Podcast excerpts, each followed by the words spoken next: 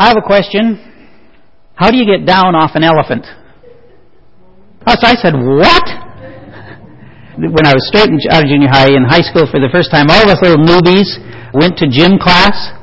We were basically waiting to be pummeled in dodgeball by the jocks. if you remember those days. The coaches use this as a perk for the muscle-bound Neanderthals, you know. Their chance to beat up on the skinny little kids without getting in trouble. That's really what dodgeball was all about. So, you know, to pass the time while we're waiting for them to come in and pummel us, this kid says, want to hear a joke? How do you get down off an elephant? I said, I don't know, how? And he says, you don't silly, you get down off a goose!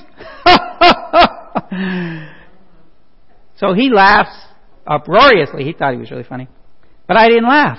I was perplexed which he eventually noticed, and then he repeated, off a goose, you know, right?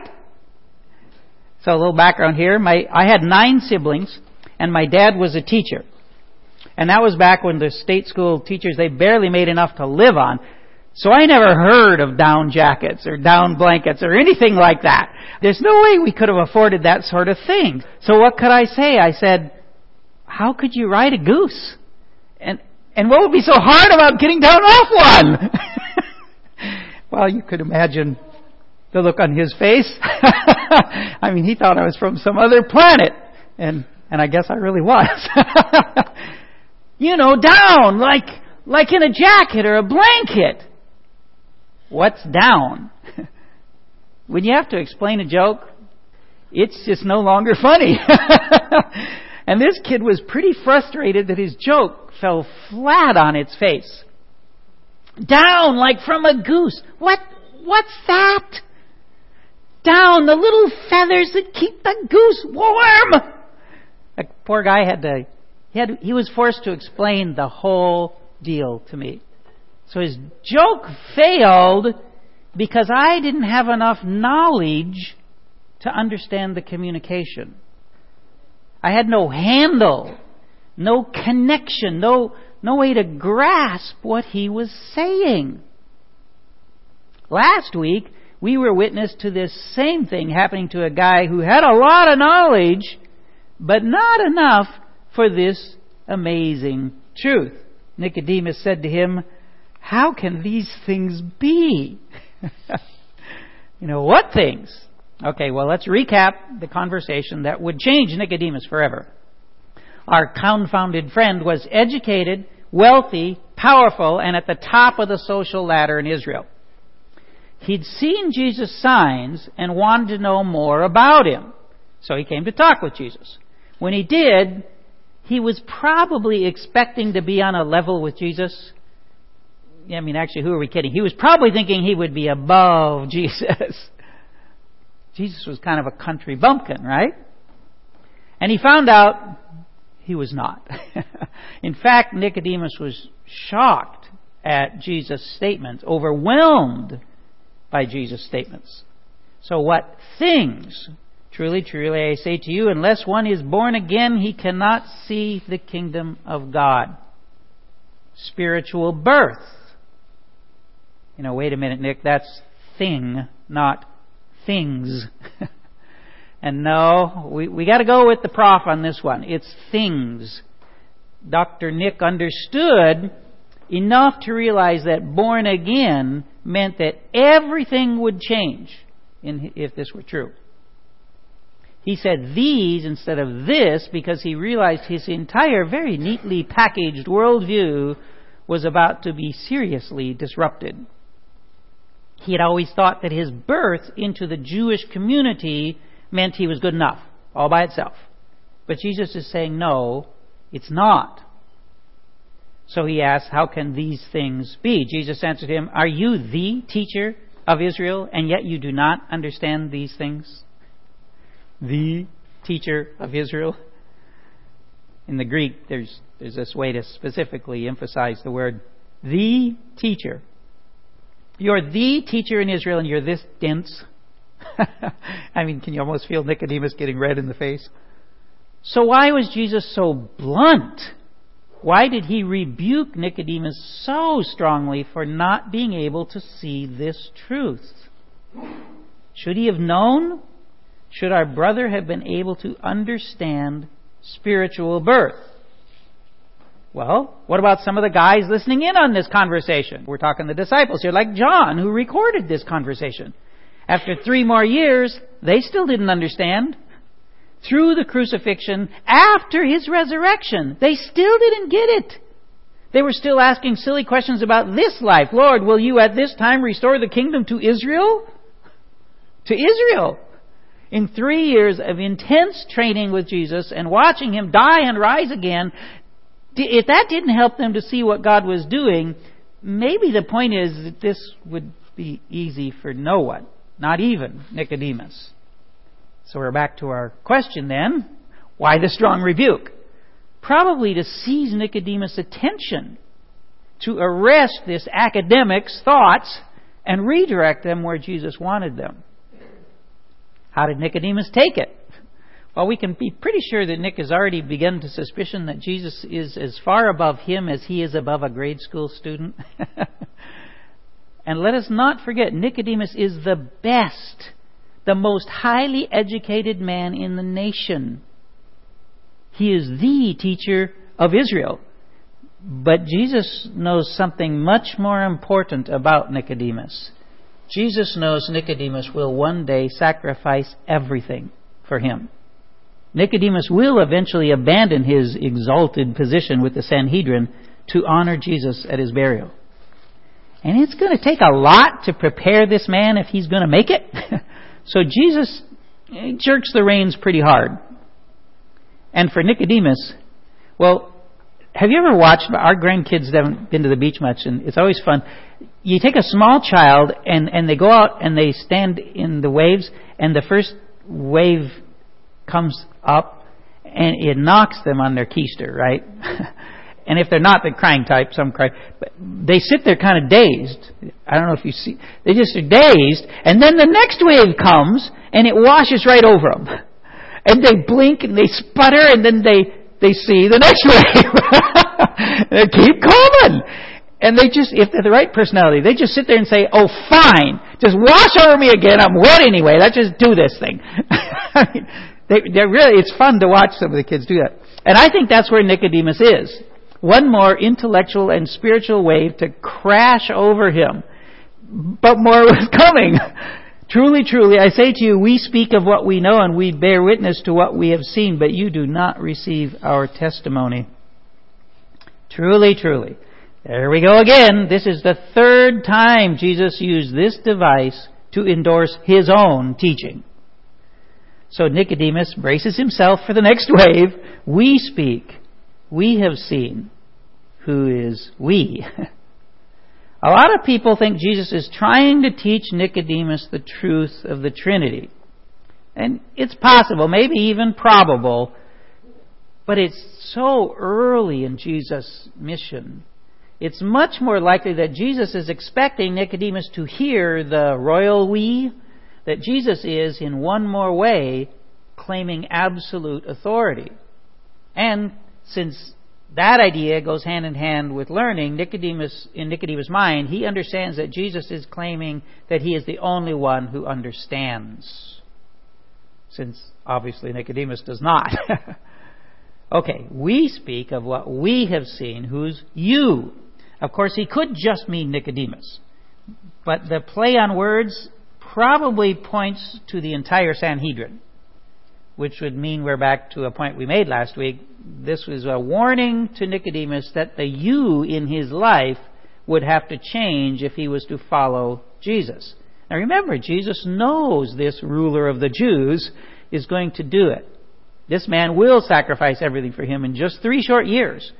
So he's caring for Nicodemus by preparing him, by getting his mind to think about the relationships he has and the position that he holds. In other words, you does, in fact, mean Nicodemus. Individually, personally, you are not accepting what I saw, just like your Sanhedrin buddies, and you need to correct that. We know who you is, we know who we is. Now let's get to the subject. What is it that Jesus knows and sees? To what does he bear witness? We and Nicodemus don't really get to know. But Jesus explains a little bit as he continues with his question. If I have told you earthly things and you do not believe, how can you believe if I tell you heavenly things? Now, whoa, wait a minute. how can this carpenter know heavenly things? Now, I'm pretty sure now that Nicodemus by now has probably given up on thinking of Jesus as simply a carpenter. But let's face it, you know, they're not sitting in the storied halls of Oxford. Well, the temple in their case. And Jesus is manifestly a working man. His clothes, his build, his haircut, everything about him screamed common man. Except these incredible words. I know Nicodemus has grasped that Jesus is way more than he thought he was coming into this thing.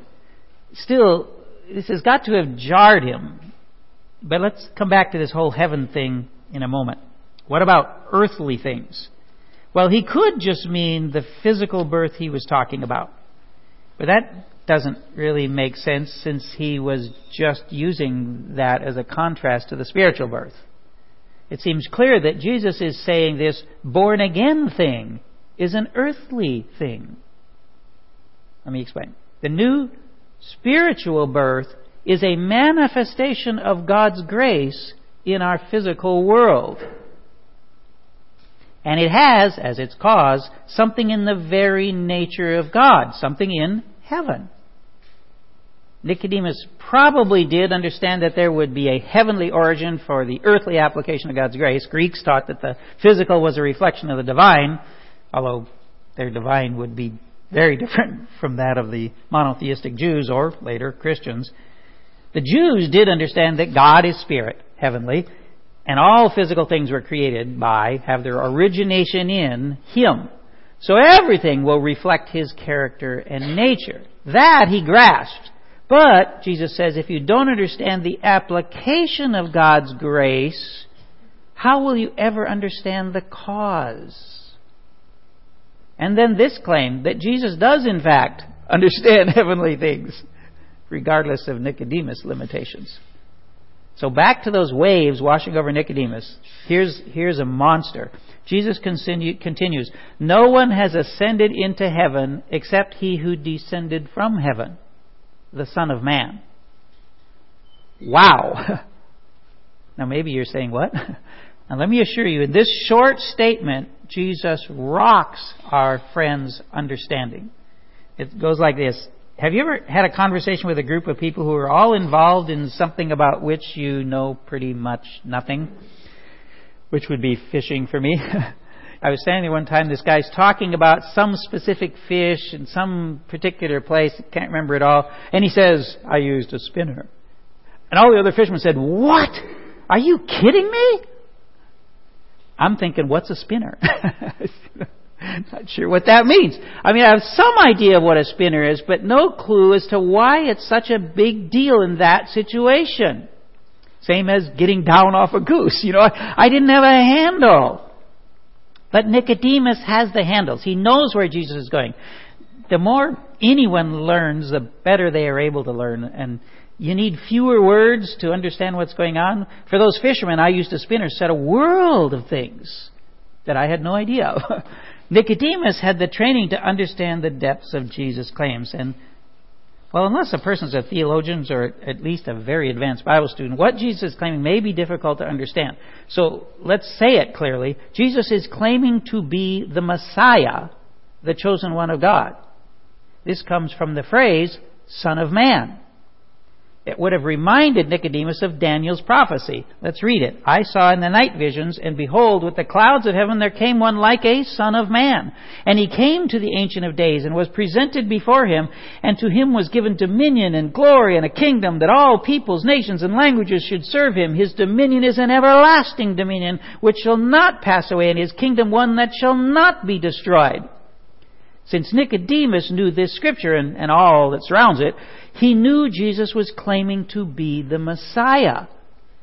But there was even more because Jesus redefines Nicodemus' understanding of who the Messiah is. No one has ascended into heaven except he who descended from heaven, the Son of Man. Most, maybe all, believing Jews thought that the Messiah would be a great man, like David, like Moses.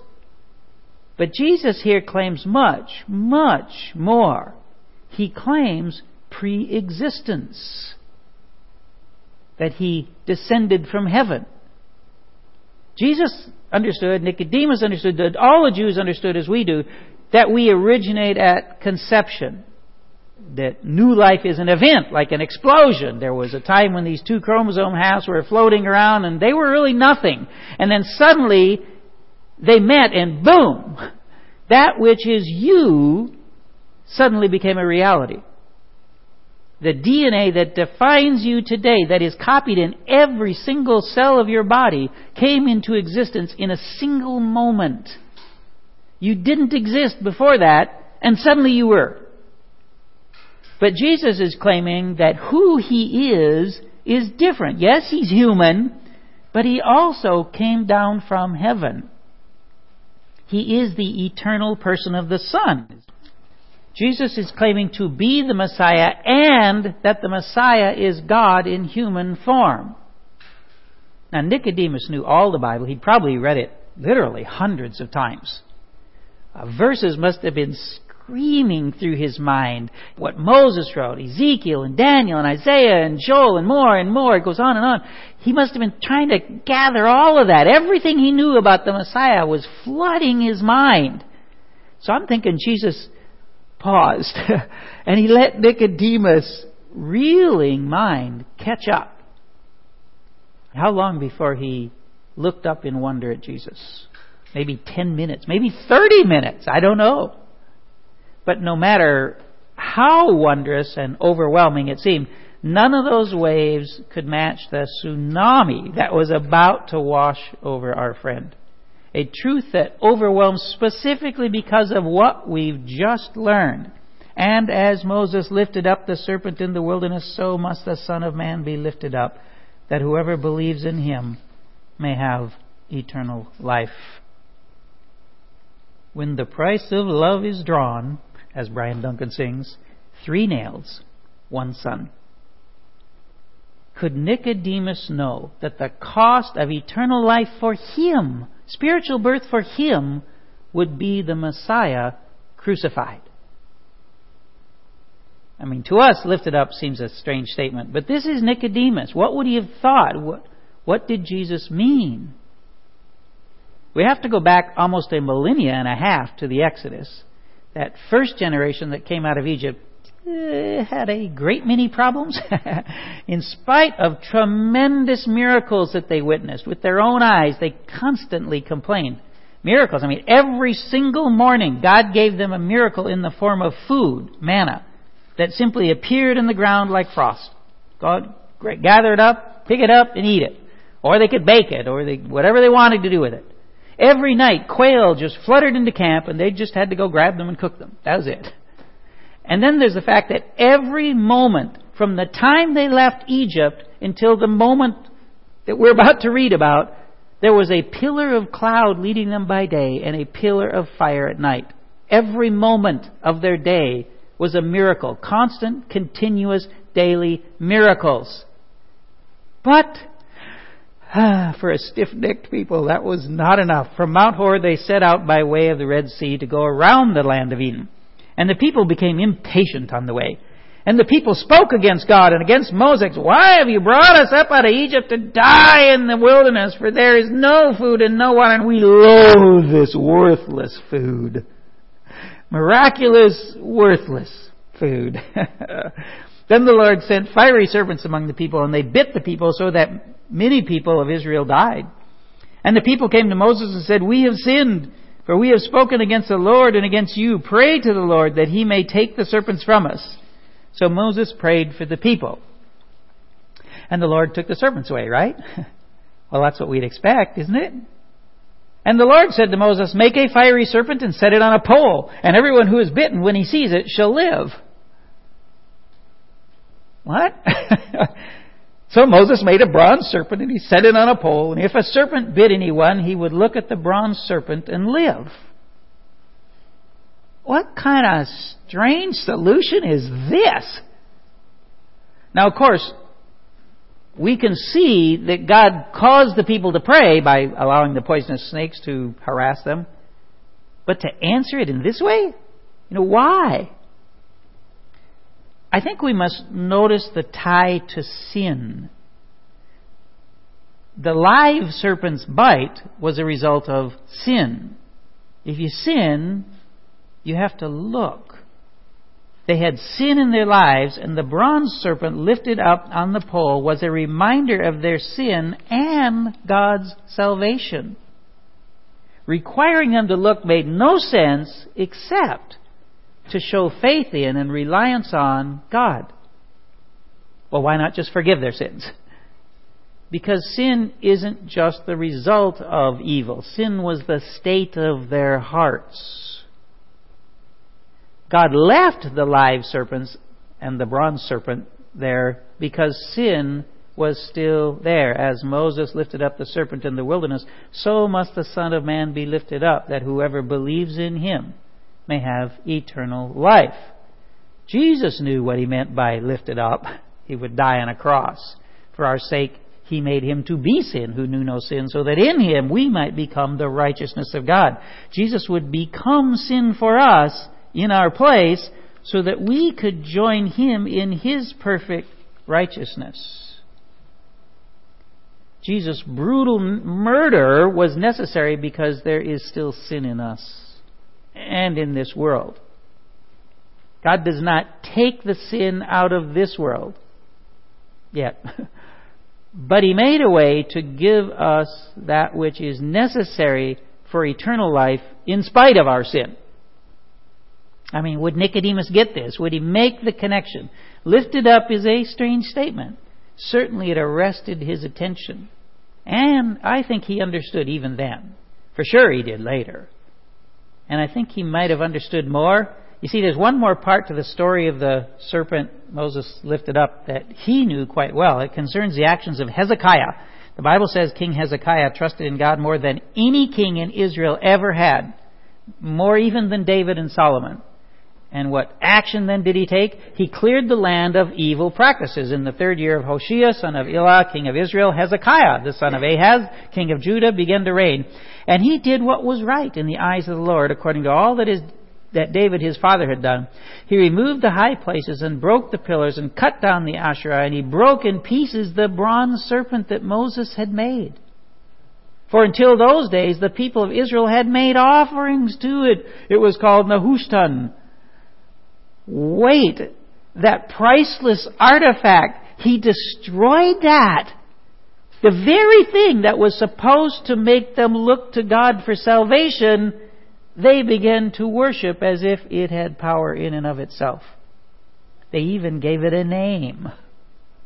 They had begun to worship the symbol instead of the God in whom they should have had faith.